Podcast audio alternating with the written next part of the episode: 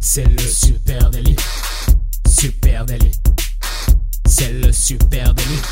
Toute l'actu social média servie sur un podcast. Salut à toutes et à tous, je suis Thibaut Tourvieille de La Broue et vous écoutez Le Super Daily. Le Super Daily, c'est le podcast quotidien qui décrypte avec vous l'actualité des médias sociaux. Ce matin, on se pose la question ensemble comment bien écrire pour les réseaux sociaux. Et pour m'accompagner, je suis avec monsieur Adjan Chelil. Salut Adjan. Salut Thibaut, ça va, tu vas bien? Je suis en pleine forme. Ah ouais, ça roule, super. Eh bah, super, moi aussi, je suis content. J'ai mon nouveau micro là, que j'ai récupéré hier, euh, hier à l'agence et euh, ça fait bien plaisir de le tester ce matin. Donc, euh, vous, nous direz, vous nous direz ce que vous en avez pensé si, si le son était tout aussi bon. Voilà, oui, c'est un petit. Bon, c'est bien pour ceux que ça intéresse. Pour les fans de tech, hein, de matos, euh, on peut aussi, on pourra, Adjan pourra vous faire un petit bilan euh, matos hein, pour ceux que ça intéresse. Pour les, les, les amoureux de podcast ici. Euh, donc, je le disais, on parle euh, écriture pour les réseaux sociaux et surtout engagement. Hein, comment écrire pour le web, comment écrire pour les réseaux sociaux, écrire du contenu qui engage, hein, parce que c'est ça l'enjeu. L'engagement, c'est pas qu'une histoire de visuel. Ça, c'est quand même très important de le dire. Oui, effectivement, euh, aujourd'hui, on va faire un gros point de focus sur euh, les rédactions des, statuts et comment on fait des, statuts de posts sur les réseaux sociaux qui vont engager nos audiences. Euh, les wordings, c'est ultra important aussi en social media pour ça. C'est souvent même eux, parfois, qui, qui vont plus permettre d'engager de l'audience que les visuels qu'il va y avoir en dessous, comme tu disais. Donc ça, c'est ça, c'est vraiment un point de focus qui, souvent, est un peu délaissé. On, a tendance à penser qu'il faut faire des, des super créas et puis on prend deux secondes pour écrire un petit quelque chose euh, en se disant ah c'est bon ça fait l'affaire. Et au final c'est un vrai c'est un vrai boulot. Il y a il y a une vraie utilité à ça Ouais, bah, c'est sûr que les algorithmes des plateformes, ils sont euh, de plus en plus exigeants, de plus en plus compliqués pour faire émerger. Et on sait que l'engagement, faire émerger nos contenus, hein, on sait que l'engagement, bah, c'est la clé hein, pour que mon contenu il touche plus de personnes, que la portée euh, soit accrue hein, sur ces contenus-là. Et ça passe évidemment par euh, le visuel, mais il y a beaucoup en matière d'engagement qui se passe dans le wording. C'est aussi simple que ça. et du coup, bah oui, quelques conseils de rédaction simples ce matin. Avec, on a, on a imaginé un truc, allez, un petit peu, euh, un petit peu fastoche, avec six règles, six règles euh, à connaître pour euh, augmenter l'engagement de, ces contenus. On, va les parcourir ensemble ces six règles. Peut-être avant, on peut se poser la question hein, pourquoi c'est important d'engager, pourquoi c'est important de transformer une marque en marque conversationnelle sur les réseaux sociaux? Oui, parce que quand on parle d'engagement, on parle pas seulement d'engagement comme ça, comme juste une belle chimère. On parle aussi de, de créer du lien avec ses audiences et, euh, et on parle de, transformer sa marque en marque conversationnelle. Alors, c'est quelque chose que vous avez déjà dû entendre dans le Super Daily si vous êtes des aficionados, comme diraient les vieux. Mais, euh, mais en tout cas, c'est un terme que vous avez déjà dû entendre, la marque conversationnelle. Et quand on parle d'engagement, on parle aussi de ça. On parle d'arriver à créer de la discussion, de la conversation avec ses audiences. Et on va voir que ça a plein de, bonnes, raisons de, créer cette conversation.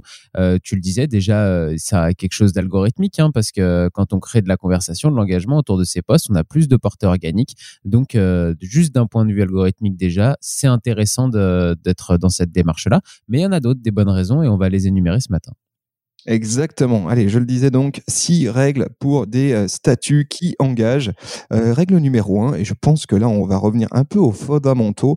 Il faut connaître par cœur ses audiences cibles. À qui est-ce que je m'adresse? Qui est de l'autre côté euh, de l'écran? Quels sont, du coup, leurs pain points hein, Je dirais les éléments où ils sont en souffrance, où ils ont besoin de réponses? Quelles sont aussi leurs motivations, les trucs qui les enthousiasment, qui les font sourire, s'émouvoir, etc il faut absolument connaître par cœur ses audiences. Et pour ça, eh il y a un préalable, un préalable à toute stratégie, à toute action social media, c'est celui d'avoir procédé à une étude de ces personas au préalable. Hein. Ouais, ouais, c'est clair. Il faut, il faut connaître ses personnages, il faut connaître ses cibles, il faut savoir à, qui, euh, à qui on parle, euh, à qui on s'adresse, à qui, qui va être notre client final. Euh, pour ça, il faut connaître ses audiences et, et effectivement, c'est, quelque chose de, c'est quelque chose quand on le dit en fait comme ça à chaque fois qui paraît être qui paraît couler de source. On se dit genre bah oui, bien sûr, il faut connaître ses audiences. Oui, mais enfin si vous faites pas l'effort de d'échanger avec eux, de vous transformer justement en marque conversationnelle, en fait, vous allez penser et croire que vous connaissez vos audiences sans jamais vraiment les connaître. Et c'est là que que situe vraiment le, cœur de cette euh, de cette stratégie euh, social media, c'est d'aller au bout du processus et de se dire ok, on va euh, même dans la rédaction de nos, nos, nos de nos statuts, dans, dans dans les commentaires, quand on va discuter avec nos audiences, on va apprendre à les connaître, on va apprendre à savoir ce qui les intéresse, les points communs qu'on peut avoir entre notre marque et, leurs attentes, et, et on va pouvoir créer tout un univers de marque et, et on va pouvoir employer le bon ton, etc., etc. dans nos statuts de façon très euh, concrète, hein, nous ici, quand euh, euh, les CM de, chez Supernatif travaillent un wording, travaillent le texte d'un statut de poste, eh ben ils ont en tête, voire même parfois ils ont carrément devant eux le travail qu'on a fait au moment des personnages. Donc ils savaient exactement s'ils s'adressent à Nathalie, 35 ans, maman, milieu urbain, qui a telle frustration dans la vie et puis tel qui s'enthousiasme pour tel sujet, ou s'ils parlent à Kevin, 17 ans euh, qui euh, habitent euh, à la campagne, etc., etc. Ça, ça change beaucoup la donne. Hein. Ça, ça change énormément la donne de connaître ses audiences cibles. Ça, c'est la règle numéro un. La règle numéro deux, qui est forcément liée, c'est de savoir parler évidemment la même langue que ces, ces personnes-là. Hein. Par exemple, un article que vous écrivez sur LinkedIn pour euh, les cadres euh, supérieurs, et eh ben, il va se lire très différemment d'un article que vous écrivez sur Facebook pour une audience de mamans connectées. Les fameuses connected moms, c'est pas euh, la même langue, c'est pas le même langage. Hein. Non seulement ces deux groupes de, personnes, et eh bien, ils ont des défis ou des points de vue différents sur la vie, mais leur langage aussi diffère considérablement. Il y a des jargons propres à chaque communauté, à chaque persona. Les connected moms, elles parlent différemment que euh, les euh, cadres supérieurs. C'est comme ça. Euh, alors, j'ai un bon exemple sur un, compte que qu'on accompagne à l'agence, c'est le compte Ipon, hein, nos, amis d'Ipon qu'on salue là au passage, marque moto française pour les, motards, par les motards. Et là, forcément, bah, en face, tu as une communauté, une communauté de clients qui sont des motards ou des motards. Et chez Supernatif, bah, comment on a fait pour s'adresser au mieux, apprendre la langue de cette communauté? Ben, On a procédé à une étude sémantique poussée. Euh, en gros, ce qu'on a fait, c'est qu'on a dressé euh, euh, une liste de plein de synonymes. Par exemple, tiens, comment est-ce que je dis moto quand je suis un motard ou une motarde On est allé parcourir des tonnes de forums, des tonnes de sites, des tonnes euh, de comptes et de groupes privés, etc., pour vraiment s'acculturer à la langue de cette communauté. Hein. on a aussi blacklisté des expressions. Non, ça se, se dit pas. On dit pas une brêle, on dit pas un brélon, on dit pas une meule, etc. Toutes ces expressions, c'est des expressions qui sont considérées comme ringardes ou hors de propos pour cette communauté, alors que dans d'autres, elles pourraient passer.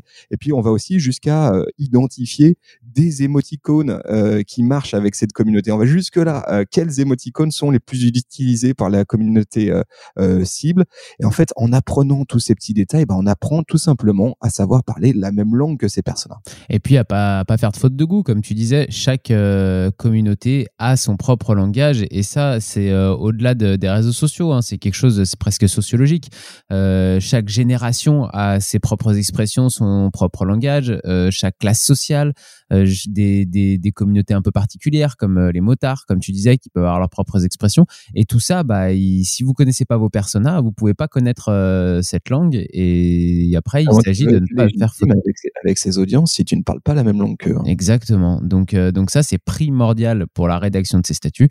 C'est de, c'est d'avoir ces personas en face des yeux pour savoir à qui on s'adresse. Et puis, bien sûr, avoir tout champ lexical requiert l'écriture de ces statuts pour euh, s'adresser à ces personnes-là. Règle numéro 3, eh bien, donner la priorité à vos audiences. Hein. Déjà, on va partir du principe que ça ne se fait pas hein, quand on est en conversation de ne parler que de soi. Hein. Ça, ça, fait quand même très égocentré. Et puis, il faut savoir euh, écrire des textes de statut qui mettent le public, mes audiences cibles au centre de l'histoire, au centre de ce que je raconte. Alors comment comment faire? Ben en fait c'est pas si compliqué que ça. Il suffit juste de dire beaucoup moins euh, euh, nous et beaucoup plus vous quand on écrit euh, ces textes de statut. voilà, on s'adresse à des gens et du coup on veut les mettre au cœur du texte de statut. Oui, et puis alors là je pense qu'on peut même pousser le curseur un peu plus loin parce que j'aime bien cette règle là, ce point là parce que c'est un point un peu sensible à l'intérieur de la marque conversationnelle. Et c'est souvent euh, là-dessus que les marques ont du mal à, aller jusqu'au bout. Euh, quand on dit donner la priorité à ses audiences, et pas parler que de soi, et bah ça veut aussi dire, par exemple, ne pas parler que de ses produits ou ne pas parler euh, que directement de sa marque, mais peut-être d'essayer d'en parler de manière plus indirecte en partageant des choses qui intéressent réellement notre nos audiences et pas arriver avec juste, bah voilà, je vends des gourdes, c'est des super gourdes en inox et parler que de ça dans tous les postes et sans jamais euh, parler de quelque chose peut-être qui pourrait, euh, on peut se dire, bah, où est-ce que mes consommateurs vont euh, utiliser cette gourde en inox à leur travail? Peut-être que je peux essayer de trouver des, des choses qui peuvent les aider dans leur dans leur travail, peut-être dans les transports, peut-être en rando, j'en sais rien. Mais je vais je vais trouver des moments, des instants de consommation. Je vais trouver d'autres choses que je peux partager avec ces audiences là et avec qui je peux échanger avec ces audiences là et qui parlent pas forcément de mes produits et de moi. Et puis si je fais euh, juste le simple exercice au moment d'écrire mon statut de me dire non, je n'écrirai pas avec le nous et je vais plutôt utiliser le vous, eh ben vous allez voir que ça va complètement changer la tournure mmh. de votre euh, de votre écriture et ça va vraiment vous contraindre, vous obliger à bah, écrire pour une audience hein, en, leur donnant la priorité. Ça c'est la règle numéro 3. Règle numéro 4, eh ben il faut écrire du coup un des statuts que les gens veulent partager. Ça ça devient un enjeu majeur. On a déjà ici dans ce dans ce podcast longue parler hein, du dark social, euh, de l'émergence du conversationnel via des canaux euh, privés. Euh, aujourd'hui, on a une priorité. On est passé dans un dans une dans un dans une phase où la priorité pour une marque, eh bien, c'est d'aller chercher évidemment l'engagement. Et au milieu, on a le graal, c'est le partage. et ça, bah, pour ça, ça nécessite de comprendre pourquoi les gens partagent du contenu. moi, je vois deux raisons majeures. Il y en a plein d'autres, mais si on doit simplifier, la première raison, c'est que les gens ils veulent partager des choses qui leur apportent de la valeur. Hein. Euh, ça peut, qu'est-ce que ça veut dire? Ça peut être un, contenu qui soit utile, hein, donc tutoriel par exemple. Ça, je, une recette, etc. Ça, c'est le genre de truc qu'on est susceptible de partager, euh, qui soit divertissant ou surprenant. Euh, oui, parce que ce qu'on veut quand même, quand on partage avec euh, ses potes, avec sa propre communauté euh, perso, on veut quand même aussi un peu faire le malin. Hein, c'est ça le principe. Et donc, on veut nous aussi apporter de la valeur à notre micro-audience en tant qu'individu. Donc, première raison, les gens veulent partager des choses qui apportent de la valeur. Et puis, deuxième raison, les gens, ils veulent partager des messages qui sont susceptibles d'entamer eux aussi une conversation. Quand ils partent quand toi, à titre perso, Adjan, tu partages un post, tu le fais parce que tu as envie que tes potes, ta famille, les gens qui, avec qui tu es connecté sur euh, les réseaux, que ce soit dans le dark social ou euh, en public sur, euh, sur Facebook, eh bien, entament une conversation avec toi. Hein. donc, ça, c'est très intéressant là-dessus de, de, garder ça en tête au moment où j'écris mon statut de, pour mon post social media de marque et de se dire comment est-ce que je peux encourager le tagage et le partage? Alors, un petit exemple, c'est c'est le, classique de CM. Avec qui aimeriez-vous partager cette belle et succulente tartiflette, par exemple? Ça, c'est un truc où tu sais que derrière, ça va taguer euh, et potentiellement, ça va partager. C'est clair que ça marche super bien. Je une, euh, j'en vois une troisième de raison. Je pense qu'on peut ajouter, euh, notamment en 2021, euh, avec notamment toute la tendance qui arrivera sur et qui est déjà arrivée en 2020 sur les marques qui s'engagent. je pense que quand une marque parle des valeurs qu'elle défend, il y a aussi là un déclic au niveau des utilisateurs sur justement sur ce bouton de partage, parce que je pense qu'on partage aussi des des posts qui parlent de valeurs qu'on défend nous-mêmes. Et justement, je pense que ça rejoint un petit peu le sentiment de se, de, de se sentir euh, appartenant à quelque chose. Mais, euh, mais voilà, en tout cas. Oui, as le sentiment d'appartenir à quelque chose que, de plus vaste que simplement euh, la page Facebook à laquelle je suis abonné. Ouais, tout à fait. Donc ça, c'est règle numéro 5, euh, assumer une tonalité de marque consistante. Alors ça, c'est pas évident hein. comment, de, savoir déjà comment parle ma marque, à quelle est sa tonalité? Est-ce qu'elle est formelle, informelle, factuelle, enthousiaste, drôle ou sérieuse? C'est pas, c'est pas une, une évidence de, de travailler ça. Il faut évidemment prendre un moment pour euh, bah, mettre les choses à plat et se dire comment est-ce qu'elle parle ma marque. Alors nous, on a développé ici un certain nombre d'outils hein, quand on travaille, on accompagne une marque pour essayer de jauger et puis de prendre des décisions en amont de façon à sur la, la durée rester consistant. Oui, oui. Euh, là, euh, il faut, euh, il faut bien, bien bosser sur, sur effectivement les appels à l'action parce que, parce que c'est ça qui va, qui va déclencher quand même in fine le, in le l'engagement de, de nos audiences. Donc, donc pour ça, bah, il y, a, y a différentes manières. Hein. Il y a déjà construire un statut qui engage. Je pense que Thibaut, ça c'est la, la base. Hein. C'est le, c'est le premier, la première chose à faire, c'est arriver à écrire un statut qui engage. Parce que quand on écrit un statut, on a trop tendance souvent à oublier bah, de questionner son audience. Et quels sont les objectifs pour nous bah, d'un statut en social media? C'est de créer du lien avec l'audience, comme on le disait, d'inciter les audiences à interagir, d'apporter de la valeur ajoutée ou de contextualiser le, le contenu, le visuel qu'il va y avoir en dessous. Ouais, ça c'était la règle numéro 6 qui est celle d'ajouter un appel à l'action. Effectivement, tu as raison. Euh, à la fin de quand on fait un texte de statut, eh ben, il faut aller le chercher cet engagement. Hein. Il va pas venir tout seul. Hein. Il faut aussi savoir être cash et direct là-dessus. Et qu'est-ce que j'attends et dire qu'est-ce que j'attends de mon audience qui est en train de lire ça. Hein? Donc comment je peux l'engager factuellement dans, dans mon texte de statut? Exact. Et alors là, pour, euh, pour, pour construire ça, et eh ben, y a pas, euh, nous, on voit pas non plus 36 000 manières, même s'il euh, il y a plein de variantes qui peuvent un peu exister. on pense que pour faire un bon statut, bah, il faut une accroche conversationnelle. pour créer cette accroche conversationnelle, il faut questionner l'audience et euh, pas de n'importe quelle manière, parce qu'il faut essayer de lui poser une question la plus ouverte possible. Trop souvent, euh, on voit par exemple des questions rhétoriques qui appellent pas vraiment de réponse de la part des audiences, ou alors euh, on peut aussi voir la question fermée qui peut fonctionner, mais qui demande un avis un petit peu plus simpliste hein, de oui ou non à l'audience. Le mieux est vraiment la, question... rhétorique. Un exemple de question rhétorique, par exemple, ça serait "Elle est pas belle cette tartiflette?" Ouais, voilà, c'est très sympa, hein, mais c'est sympa. Oui, forcément, vu que c'est de la tartiflette et que les gens adorent la tartiflette, vous allez avoir de l'engagement. Mais par contre, on est clairement sur une question euh, qui est rhétorique et qui appelle pas forcément d'action immédiate à l'engagement. Et qui appelle pas forcément un avis de la part de, de, vos audiences euh, ou de l'information que, que, vos audiences pourraient vous donner en plus de, de ce que vous savez déjà. Donc, euh, ce qui est intéressant quand on a une question ouverte, c'est qu'on va pouvoir leur demander, par exemple, avec quoi vous accompagneriez cette super tartiflette ou avec qui vous aimeriez partager cette tartiflette? Ou avec quoi Qu'est-ce que vous aimeriez boire avec cette tartiflette? Il y a plein de choses à poser euh, comme question aux audiences pour avoir plus d'informations, aussi mieux les connaître, tout simplement. Donc euh, ça, c'est la, première chose. Euh, dans cette accroche conversationnelle, on peut ajouter aussi un petit peu de, contexte au visuel qui est en dessous. C'est quand même souvent un peu plus, un peu plus lisible aussi pour les audiences et un peu moins brut. si on reste sur cette idée de tartiflette, ça y est, l'hiver arrive. Avec qui partageriez-vous cette tartiflette? Voilà, c'est ouais, faut contextualiser. Voilà. Très important. Et puis effectivement, si j'arrive à euh, faire le lien entre mon wording et mon visuel, bah là j'ai tout gagné.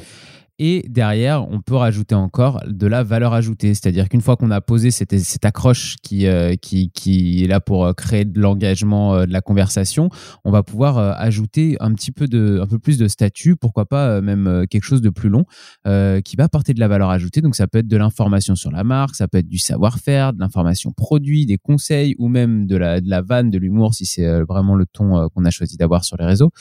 L'idéal, c'est donc d'avoir cette euh, accroche conversationnelle, puis de la valeur ajoutée. Avec la tartiflette, on pourrait finir par euh, quelque chose comme euh, c'est bientôt l'hiver, avec qui aimeriez-vous partager cette tartiflette? Nous, on vous donne une bonne recette, et là, vous donnez une recette de tartiflette, et c'est la valeur ajoutée.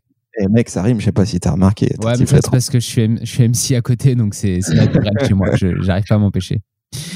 ouais, tout à fait. Et effectivement, et là, tu as, tout dedans. C'est-à-dire que tu as une contextualisation par rapport à la photo, donc tu contextualises aussi par rapport à ce que vivent tes audiences. Hein, tu les as mis au cœur. Au cœur, tu as priorisé tes audiences. Ils vivent qu'il fait froid, ils vivent que c'est l'hiver. Voilà, donc tu es, euh, totalement pris. Ensuite, tu as, créé un texte que les gens euh, veulent partager, ou en tout cas, ils veulent taguer les autres parce que, euh, voilà, typiquement, bah, avec qui tu les partages, etc. On leur demande. Et puis, effectivement, tu as cet appel à l'action très clair. Euh, avec une question qui n'est pas une question rhétorique, qui est une question immédiate et qui implique une réponse et une réponse qui se passe dans les commentaires. Ouais, c'est clair. Et puis, il y a la valeur ajoutée. C'est ça, ça va, ça va pousser peut-être plus au partage. Parce qu'au final, euh, quand on a une euh, valeur ajoutée comme ça de tartiflette, peut-être qu'on va le partager à ses potes. On va, on va le partager sur son mur en disant qui est, alors qui est chaud d'une bonne tartiflette, tu vois. Euh, donc, euh, donc c'est tout, c'est tout ce combo-là qui va, qui va permettre de, de, créer de la conversation et créer de l'engagement. Euh, là, on en parle comme ça, mais il y a plein d'exemples, plein de marques hein, qui, utilisent ça. Il y a Milka, j'ai des exemples exemple de, de Milka qui utilise plutôt l'inverse, c'est-à-dire donner d'abord un peu de valeur ajoutée, puis ensuite ouvrir avec une question, mais pareil, des questions vraiment ouvertes. Genre, vous le pré... par exemple, il parle d'un goûter, ils disent vous le prévoyez pour quelle occasion, ou alors dites-nous avec qui vous allez le partager. Donc, on voit, on voit bien là la même construction de wording, mais j'ai retrouvé la même chose avec les cinémas Pathé Gaumont.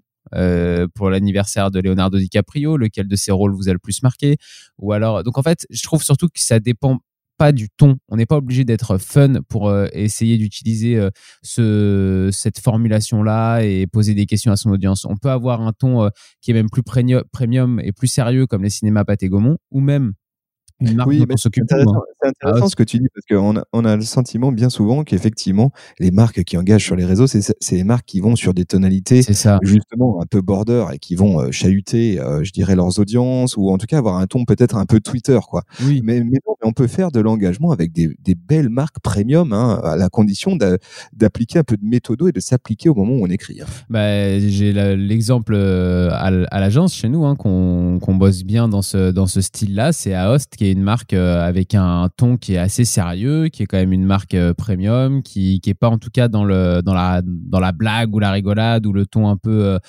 euh, piquant avec ses audiences.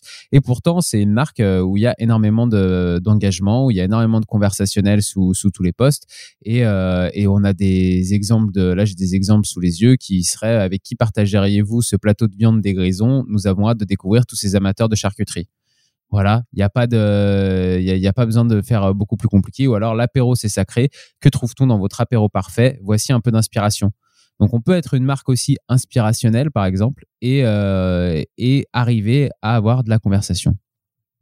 Voilà, les amis, ce qu'on pouvait se dire ce matin. Alors, on vous met tout ça évidemment en note de cet épisode parce qu'on s'est dit beaucoup de choses, mais on vous met les six règles, euh, nos six règles pour des textes de statut euh, qui engagent quelques petits exemples de, de marques hein, si vous avez besoin de vous inspirer. Puis surtout, on est à votre disposition pour échanger sur les réseaux sociaux, supernatif, sur à peu près toutes les plateformes. Ouais, Facebook, Instagram, Twitter, LinkedIn, euh, TikTok ou même Pinterest. Et puis vous écoutez ce podcast sur une plateforme de podcast. Alors n'hésitez pas, laissez-nous un petit commentaire, un petit, un petit message une petite note 5 étoiles, ça nous fait plaisir. Et puis surtout, parler de ce podcast autour de vous. Exactement. On vous souhaite à tous une très très belle journée et on vous donne rendez-vous dès demain. Salut tout le monde. Ciao. Allez, ciao ciao.